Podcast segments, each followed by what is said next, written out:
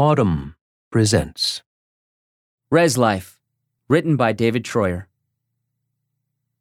First, a story. So, this one time, some res kids messed up my car. It was my first real car. I'd had a 67 Catalina that started about half the time and went off the road the other half because the tires were worn down to nubs. And then I'd had a 79 Thunderbird that everyone called the Thunder Chicken because it had a broken door and one of the eight cylinders didn't work. This new car was sensible a 1993 Honda Accord done up in pale blue. It was 1994. I was driving from Bemidji, Minnesota, back to my house on the edge of the Leech Lake Reservation. I dropped out of grad school the year before and come back home. It was the right thing to do. The only thing? I'd moved away when I was 17, and now I was 23, and I felt disconnected, adrift on American seas, invisible in a way only native people can understand. Anyway, it was a good night. My brother and a buddy and I had gone to the movie theater to see Speed. We were headed home and had turned onto Lake Avenue, and suddenly, pop, pop, pop! My car was under attack. And I just knew it was those Metallica t shirt and nunchuck kids from nearby throwing rocks at my ride. That's where they hung out, on the south side of town. I slammed on the brakes and said, Let's get 'em. It had to be Cheyenne and Charlie and Robbie and Davy and Ogama. Some of these kids were brothers, like actual brothers, but they were all related in that Indian way. I got out of the car and walked through a cornfield to surprise them. The corn was high and waxy, and the leaves looked wet under the sodium lamps. I heard them whispering. They're by the road. Nah, dog, I can hear them. Yeah, that's them. And then, oh shit! I saw them. Bushy hair, baggy jeans, skater punk tees. They turned to run just as I jumped out of the corn. I think they actually screamed. I put my hands on Cheyenne's shirt and lifted him up on his toes. Is that you, Cheyenne? That you throwing shit at my car? I didn't know it was yours, he yelled. I didn't know it was yours. I shook him a few more times while I said something about the car being new, how they could throw rocks at white people but should leave me and my car alone. Then they took off into the night. And that's the story about how my first real car got fucked up by a bunch of Indian kids. In 2021, I was surprised to see those kids again. Different names, different tribes, stealing a truckload of Flaming Flamers chips in the opening minutes of the FX series Reservation Dogs. The same restless energy, the same quick patter, the same easy style. The setup of the show is simple. Four kids living on an Oklahoma reservation commit petty crimes to bankroll an escape to California. They're motivated by the death of their friend Daniel, which happened the year before the series opens. Bear, Elora, Cheese, and Willie Jack have been friends all their life, more than friends, actually. They are unofficial siblings and cousins, and Daniel was family to them too. His absence drives the first season. Reservation Dogs is an ensemble comedy, full of mischief and warmth, but it's also a powerful portrait of unresolved grief. Reservation Dogs has been a critical hit for FX, earning widespread praise and landing on multiple lists of the best TV of 2021. Its second season premieres in August. The series was co created by Sterlin Harjo and Taika Waititi, the Maori filmmaker from New Zealand known for depicting the lives of indigenous people with wry humor. Waititi had already achieved mass market success. He won an Academy Award for his film Jojo Rabbit, directed the Marvel movies Thor Ragnarok and Thor Love and Thunder, and is now developing a Star Wars movie. But this is Sterlin Harjo's first TV show and his biggest project to date. Reservation Dogs came most directly from his brain. Harjo, 42, grew up in Holdenville, Oklahoma, more or less on the seam between Muskogee and Seminole territory. He belongs to both tribes. He has made three feature films, two documentaries, and multiple shorts, all of which deal intimately with Native life but nothing has captured mainstream attention quite like this show. Three years ago, I destroyed Harjo at pool at one of his favorite bars in Tulsa, where he now lives. I'd known him casually for more than a decade through the network of Indian creatives who end up bumping into one another at powwows and conferences and festivals. But that night in Tulsa was our longest hangout yet, and I remember how excited he was to show me his Oklahoma, to have me try his favorite barbecue and listen to a local honky tonk band he loved. Check these guys out, he said admiringly. They're so Tulsa. Harjo ended up using their music in an episode of Reservation Dogs. When I reached out to him again recently, he was in Los Angeles for two awards ceremonies. So we met at the rooftop restaurant at the Waldorf Astoria, Beverly Hills. It was strange. And by it, I mean the caviar french fries and the way the waiters brought us a few things, courtesy of the chef, and generally seeing Harjo as a part of the Hollywood machine, although he seemed exactly as he's always seemed. When an Indian asks for another Indian's bona fides, the highest praise you can give is to say, He's a community guy. It means that he knows where he's from, and he still hangs out there. He actually likes his fellow Indians. He hunts and gathers food and goes to ceremonies, and you're just as likely to see him at the local QuikTrip convenience store as anywhere else. Harjo is a community guy. He's got the same slightly greasy hair and big smile as he did when I first met him. The same taste in hipster hats that would look lame on another guy, but just work on Harjo. The same Seminole and Muskogee bling, chest plate, bracelets that he's always worn. Still, we both felt a certain mischievous glee in ordering those caviar fries. It was like we were counting coup on an industry, or a better life, or an establishment that had for a long time frozen out people like us. Like, how much can we get away with? There's a spirit like that in reservation dogs, a sly giddiness. Stifled by the ways of their elders and the limited opportunities of res life, the four kids dream of escaping to a freer, more exciting future. They navigate standard issue teen drama a driver's test, a turf battle with a rival neighborhood crew. But they also face the very specific challenges of being young Indians who must decide what their own commitment to community will be. Over time, they are repeatedly pulled apart and thrust back together, and their goal of leaving the reservation becomes more complicated as they discover that their connection to home is deeper than they thought. Watching Reservation Dogs I realized that this was a show like I'd never seen before. A show that was about me and my life, that was somehow made for me. And by me, I mean us. And by us, I mean Indians. Harjo and Waititi first met almost two decades ago. Harjo described a feeling of immediate kinship between the two. Their fathers were similar, both into Harleys, both into native shit. Harjo and Waititi would meet for drinks and wind each other up and tell stories from home. They gelled, Harjo said, in a community way. They'd already been friends for 15 years when Waititi told Harjo he had a deal at FX and asked if he had any TV pitches brewing, Harjo recalled. The two men traded a few ideas and Harjo wrote up some notes, just the bare bones of a concept for a show. He sent them to Waititi, who pitched the idea to FX. The network said that they'd never heard of anything like it. Harjo had a deal for a pilot the next day. It happened so fast, he said. I got a call from my agents. They were like, What the fuck is reservation dogs? Waititi told me that there was no better person to direct this story than Harjo. It's so deeply personal to him, he said. I'm sure it's true that FX executives hadn't ever seen anything quite like Harjo's pitch. For decades, on screen depictions of Indian life largely consisted of a tragic native man reining in his horse on a windswept southwestern plain, or worse, standing on a roadside crying at the sight of litter. On the rare occasions when a native character had a speaking part, he was most likely astride a horse on a butte, yelling, You'll always be my friend, to some white man he'd served loyally. Or explaining to an interloper in a weird, stilted monotone something like, you're on tribal land, and your white man laws don't apply here, while wearing an ill fitting Pendleton vest and a bolo tie.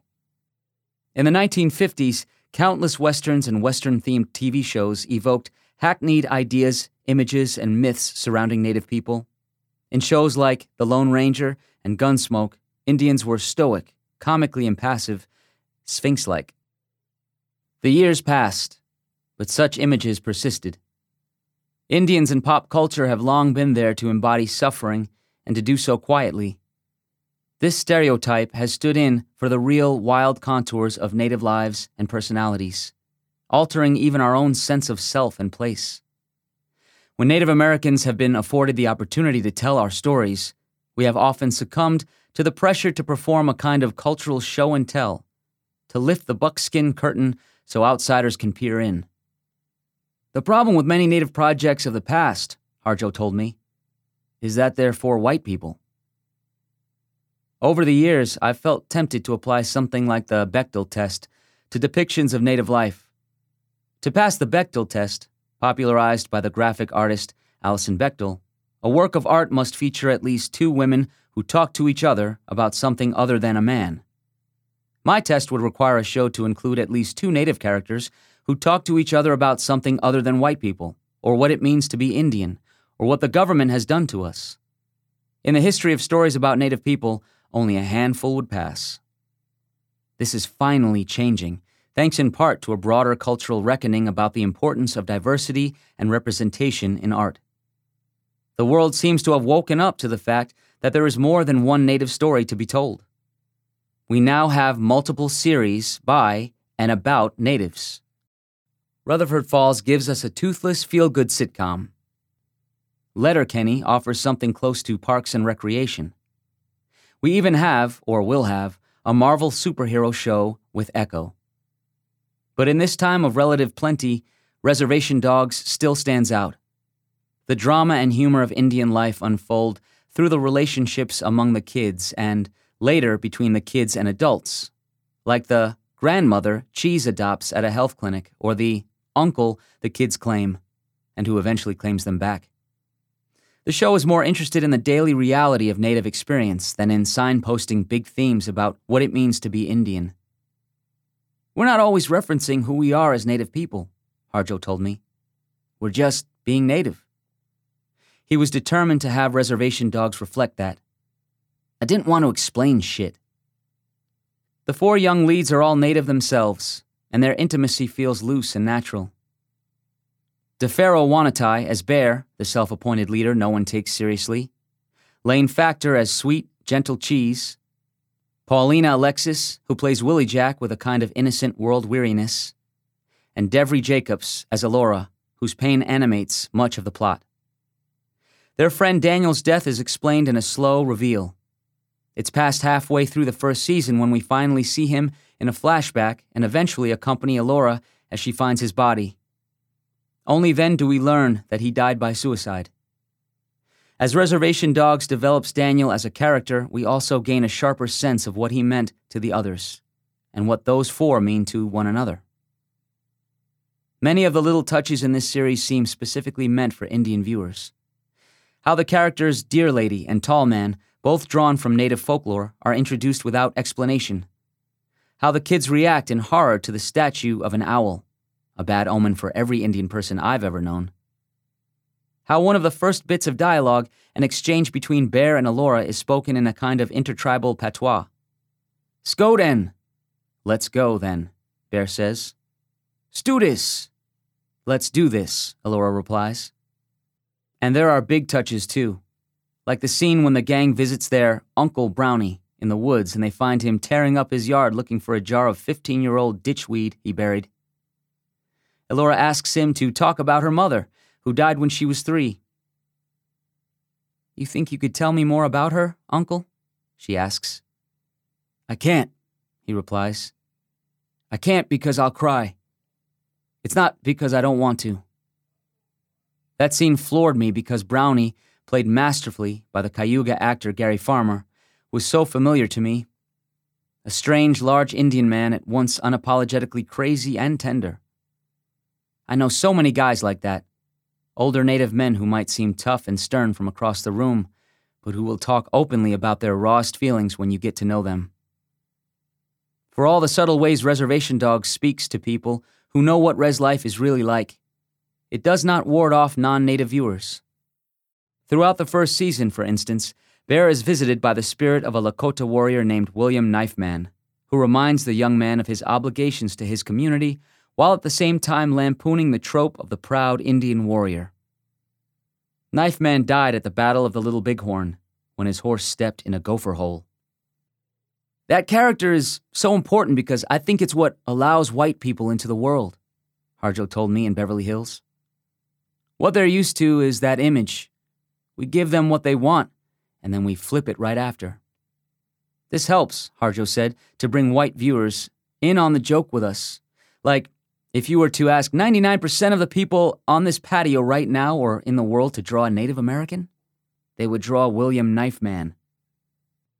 Alienating non native people would be bad for ratings, but it would also have played into another hoary myth that the Indian world is entirely separate from the world around it, that the disparity between these two worlds is fundamental and absolute. Real native life is much more porous. Reservation Dogs is packed with winking pop cultural references. The show's title, of course, is a nod to Reservoir Dogs. Harjo, like Quentin Tarantino, has magpie tastes and enjoys paying tribute to the works that shaped his own style. But the allusions are also a way of underlining the point that the res is not sealed off from the rest of America. Elora's name is taken from the fantasy adventure Willow. The two characters played by the native rappers Lil Mike and Funny Bone were inspired by the bike riding Debo in the Ice Cube classic Friday. When the crew has a confrontation with a rival gang and gets shot with paintball guns, Bear falls to the ground in slow motion, his arms extended in the air. I recognize the prayerful reach of Willem Dafoe's Sergeant Elias when he is killed in Platoon. After Bear is gunned down by enemy paintballs, his spirit temporarily departs his body. Harjo told me that this scene is a straight homage to Rumblefish, the Francis Ford Coppola adaptation of S.E. Hinton's novel. It's no coincidence that these films come from the 1980s and 90s and that most of them aired on cable. A friend of Harjo's dad worked for a cable company and hooked his family up. Hinton's work is a particular touchstone for Harjo. This is surely because she, too, is known for indelible coming of age stories. But it's also because of her connection to Oklahoma. A few years ago, as we were driving through Tulsa, Harjo pointed to the small houses near Crutchfield Park. This is one of the settings for the film adaptation of Hinton's novel, The Outsiders. You know, someone asked S.E. Hinton why she didn't move away after her success, Harjo said. She was like, I grew up here, and my friends are here. There's nothing wrong with here. I feel the same way. Harjo has lived in Oklahoma for most of his life. During a brief stint in Austin, he remembers a film producer he knew said to him, Robert Rodriguez and Richard Linklater planted their feet in Austin and didn't leave and made movies there. You should move back to Oklahoma and do that. And that's what he did. His three feature films were set and shot in the state, as was a documentary he made about the 1962 disappearance of his grandfather. Oklahoma is a place of wild mixing and wild invention. As a result of the passage of the Indian Removal Act of 1830, the intention of which was to move all native peoples from east of the Mississippi to what would be known as Indian Territory, resulting in the Trail of Tears. There are more than 300,000 Native people in Oklahoma who belong to nearly 40 different tribal nations, which is more Native Americans and more represented tribes than in almost any other state in the Union. Back in Tulsa, on the day we played pool, Harjo and I had also gone on a barbecue quest and wound up at some busy place on the north side. While we waited for our food, Harjo looked around at the motley crowd, a combination of teens and families and guys on their lunch break from work.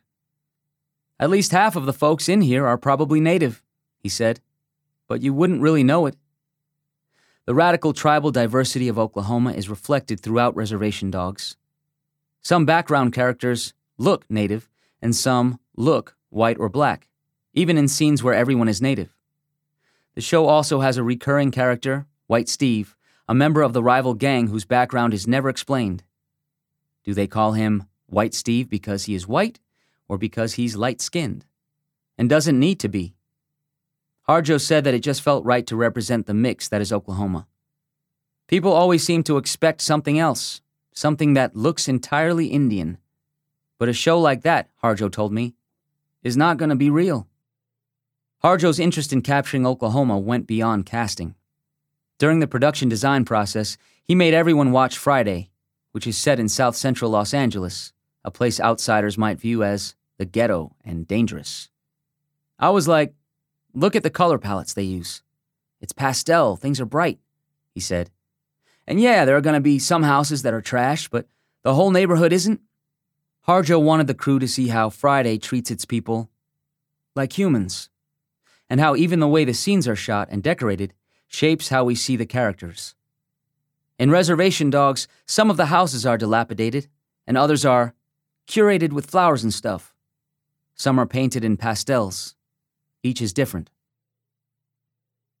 Most TV shows are written by a committee. A group of people gathers in a room and creates the series together under the guiding sensibility of a showrunner or an executive producer. That's true of Reservation Dogs, but there's a deeper bond among the writers, too. All of them are native, have spent decades living on reservations or in urban neighborhoods with other Indians, and are steeped in native life. One reason the show feels different from other works by native artists may be that so many of the writers are community people, as opposed to Indians who aren't fully at ease around other Indians, or people writing their way into understanding who they are. A sense of community runs through all of Harjo's work. Whatever inner conflict his protagonists might feel about the res or their heritage, all of his stories end in a final homecoming, or in a kind of communal embrace as his characters are reabsorbed into the places they came from. I wondered if Harjo ever worried that such endings could start to feel too easy, like a simplification of the intractable challenges many Indians face in charting life outside the reservation. But he doesn't see it that way. It makes narrative sense, he told me, that so many Native stories would end like this. Community, to Indigenous Americans, is everything. For people who have long been disenfranchised, driven from their homes, community is what's at stake. The Reservation Dogs writers' room is profoundly intertribal. The writers are Dakota, Ojibwe, Ponca, Muskogee Creek, Seminole, Kumeyaay, Navajo, Paiute. And it's partly for this reason that the show so effectively captures a shared, modern Indian experience. One characterized by poverty, trauma, crime, substandard housing, disenfranchisement, and high suicide rates, but also hope, success, and joyful connection. The first season was written by Harjo, Tommy Pico, Migizi Pensoneau, Tazbah Chavez, Sydney Freeland, and Bobby Wilson most of whom were new to writing for TV. Many of the writers, Harjo included, are members of the 1491s, a group of native comedians, filmmakers, and actors who make comic shorts for YouTube. In my favorite, I'm an Indian Too, the comedian Ryan Redcorn dances around the Santa Fe Indian market wearing a fake headdress and a dish towel breechcloth, playfully mocking the way non natives often try to love us by pretending to be us. I recently caught up with Pico and Pensoneau at the Thunderbird Bar on Wilshire Boulevard in Los Angeles. Interviewing native TV writers at an Old West themed bar in Hollywood felt like it made sense. Pico grew up on the Viejas Reservation in San Diego County and is part of the Kumeyaay Nation. His father was the tribal chairman. He didn't leave the res until he moved to Brooklyn at age 18. Pico has had success as a writer, publishing several poetry books and getting featured in a New Yorker profile. But when COVID hit, he was struggling financially. Then he got a call from Harjo. The two had met in 2019 at the Oregon Shakespeare Festival, but didn't know each other well. I thought it was a butt dial, Pico said. It was two minutes. He was like, Hey, we're putting this room together, Reservation Dogs. We start next week. Pico remembers replying, Do you want to fuck around and make all my dreams come true? This was my first time meeting Pico, but Pensoneau I knew. I grew up with him around Bemidji. His stepfather and mother had a sweat lodge next to ours. I'd be watching TV with my mom, and there'd be a knock on the door, and Pensoneau would be standing there holding two five gallon buckets and asking if he could borrow some water. He is Ponca through his father and Red Lake Ojibwe through his mother. He was into Taekwondo and trained in the sport alongside my younger brother and sister. After we ordered our food, Pensoneau turned to me. Was that your car that we hit with the rocks? I was dumbfounded. Wait, you were there? He explained that when he was young, he and his buddies used to throw snowballs and rocks at cars and only got caught twice. Once was the time they came after my blue Honda. I'd had no idea that Pensoneau was one of those kids. I told him I remember picking up Cheyenne and shaking him. We were quiet for a minute. He was my version of Daniel. Pensoneau said. Cheyenne and Pensoneau had been best friends growing up. He went wild for a while, Pensoneau told me. He joined the military, went AWOL. He was discharged, and then came back home and had a kid. He was like, I better get my shit together, Pensoneau said. Cheyenne called Pensoneau up one summer and told him things were going well. He'd gotten a job on a construction crew and was doing demolition at an old lumber mill. That was our hangout when we were kids, Pensoneau said. Three weeks later, Cheyenne was dead. He died in the weirdest, stupidest way, Pensoneau told me. He was working on the roof and he slipped and fell. It was only 15 feet, but he landed on his head. So many Native people have a Daniel, someone we grew up with, who lived hard and died too young. Pico had one too. His was a friend and neighbor, he told me. They'd go down to a nearby creek together and play on the rocks. As they got older, they'd smoke cigarettes in their yards. His brother died in a car crash, and he kind of fell off a little bit, Pico said. Later, he was going to the market to get beer because he wanted to get there before it closed, and he hit a telephone pole. A lot of us die long before we should, and a lot of us die messy. A lot of us also become smaller, broken somehow by that loss. Part of the kids' journey in reservation dogs, Pensoneau told me, is to not become the stunted versions of themselves that the adults are. The kids are learning their way through grief, trying to figure out how to deal with it in the healthiest way they can. Hopefully, he said. It's all iterative. My grandparents were way less equipped to deal with the shit I dealt with. My mom and dad had better tools, but still not the ones I had. And hopefully the next generation will be even better. Harjo himself had more than one Daniel. Each was a death that stunned him, he said, no matter how the person had seemed to struggle or self sabotage in life. And in each case, others were left to pick up the pieces, to try to make sense of the suddenness and the waste. In the Reservation Dogs pilot, the four kids hold a private memorial ceremony for Daniel. They smudge, burning plants to cleanse themselves. Before they shot that scene, Harjo told me, he took the kids aside. I was like, Look, we all dealt with this, he said. They sat around and told one another about the real people they'd lost. He played a video clip of a boy singing. Someone he used to know who died by suicide when they were young. Everyone was emotional. Everyone was crying, Harjo said. And then, before the scene where Elora finds Daniel's body, Harjo shut down production and brought his cast and crew together into a big circle. They smudged, and an elder led them in some prayers. They talked about why telling stories like this felt important, and why they were making the series at all. But Harjo wanted to remind his people of something else, too. Don't take any of this shit with you, he said to them. Leave it here. One more story. My Uncle Davy was the toughest man I knew, but also in many ways the gentlest. He had served with the 82nd Airborne, but returned to the res after he got out of the Army. He was a small, muscular man who always wore a folded bandana headband and often a denim jacket with no shirt underneath.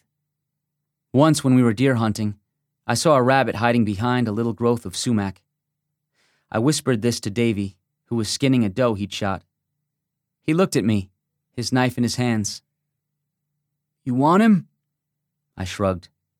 He took off his jean jacket and caught the rabbit and gave it to me to keep as a pet. Davy liked his pot, and he liked his beer, and later he liked his harder drugs a little too much. But I always felt profoundly safe with him when I was in grade school, Davy used to scoop me up from my parents' house and drive me to Bemidji, where we'd watch movies at the Chief Theater. He let me get whatever candy I wanted.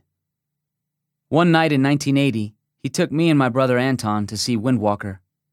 Windwalker, an aging Cheyenne chief, tells his grandsons the story of how he lost his wife and one of his twin sons during a crow raid. He had searched for his lost son for years, but was unable to bring him home. After Windwalker's funeral, his remaining son, Smiling Wolf, and family are again attacked by Crow on their way back to their village. The spirits take pity on the family and reawaken Windwalker, who leads his son and grandchildren to a secret cave where he heals the wounded Smiling Wolf. They then fight the crow together. At one point, Windwalker and Smiling Wolf capture one of the crow leaders, who turns out to be Windwalker's long lost son. The movie was terrible, but we were rapt. Davy put his arms over the backs of our seats. When the children lure a mounted crow raider onto the ice, and, as planned by Windwalker, the raider falls through and drowns, he murmured, Oh, fuck! That's exactly what I would do. I didn't doubt him one bit. There we were, two Indian boys with their Indian uncle between them watching Indians win in the chief theater in the downtown of that dismal border town of my youth, on the edge of the Leech Lake Reservation. Thirty years later, Davy became my Daniel. Of course, I didn't know that back in 1980. I didn't know there would be many hard things besides a rack of losses, immeasurable heartbreak, pain too evergreen to touch or talk about, struggle after struggle after struggle. I also didn't know that there would be, for all of us, improbably, a larger measure of joy and laughter and community than is anyone's right. I didn't know that while watching the scene in Terminator 2 when Schwarzenegger immolates himself in a pool of molten metal to protect John Connor. My 11 year old daughter would glance over at me and ask, incredulous, Are you actually crying right now? And that, with tears streaming down my cheeks, I'd try and fail to say, You don't know what it's like to be a father and to be ready to sacrifice everything for your kids. I didn't know that I'd have the chance to watch Reservation Dogs with the same daughter and her brothers, and that they'd be able to see themselves on screen along with their uncles and even their father. I didn't know any of that, sitting in the Chief Theater. What I did know was that there, in the dark, with my brother and my uncle, as we watched the Cheyenne kids run across the ice, I would never die. None of us would die. We would live forever. If you enjoyed this production, find the best long form articles read aloud in the Audm app, available now for iPhone and Android.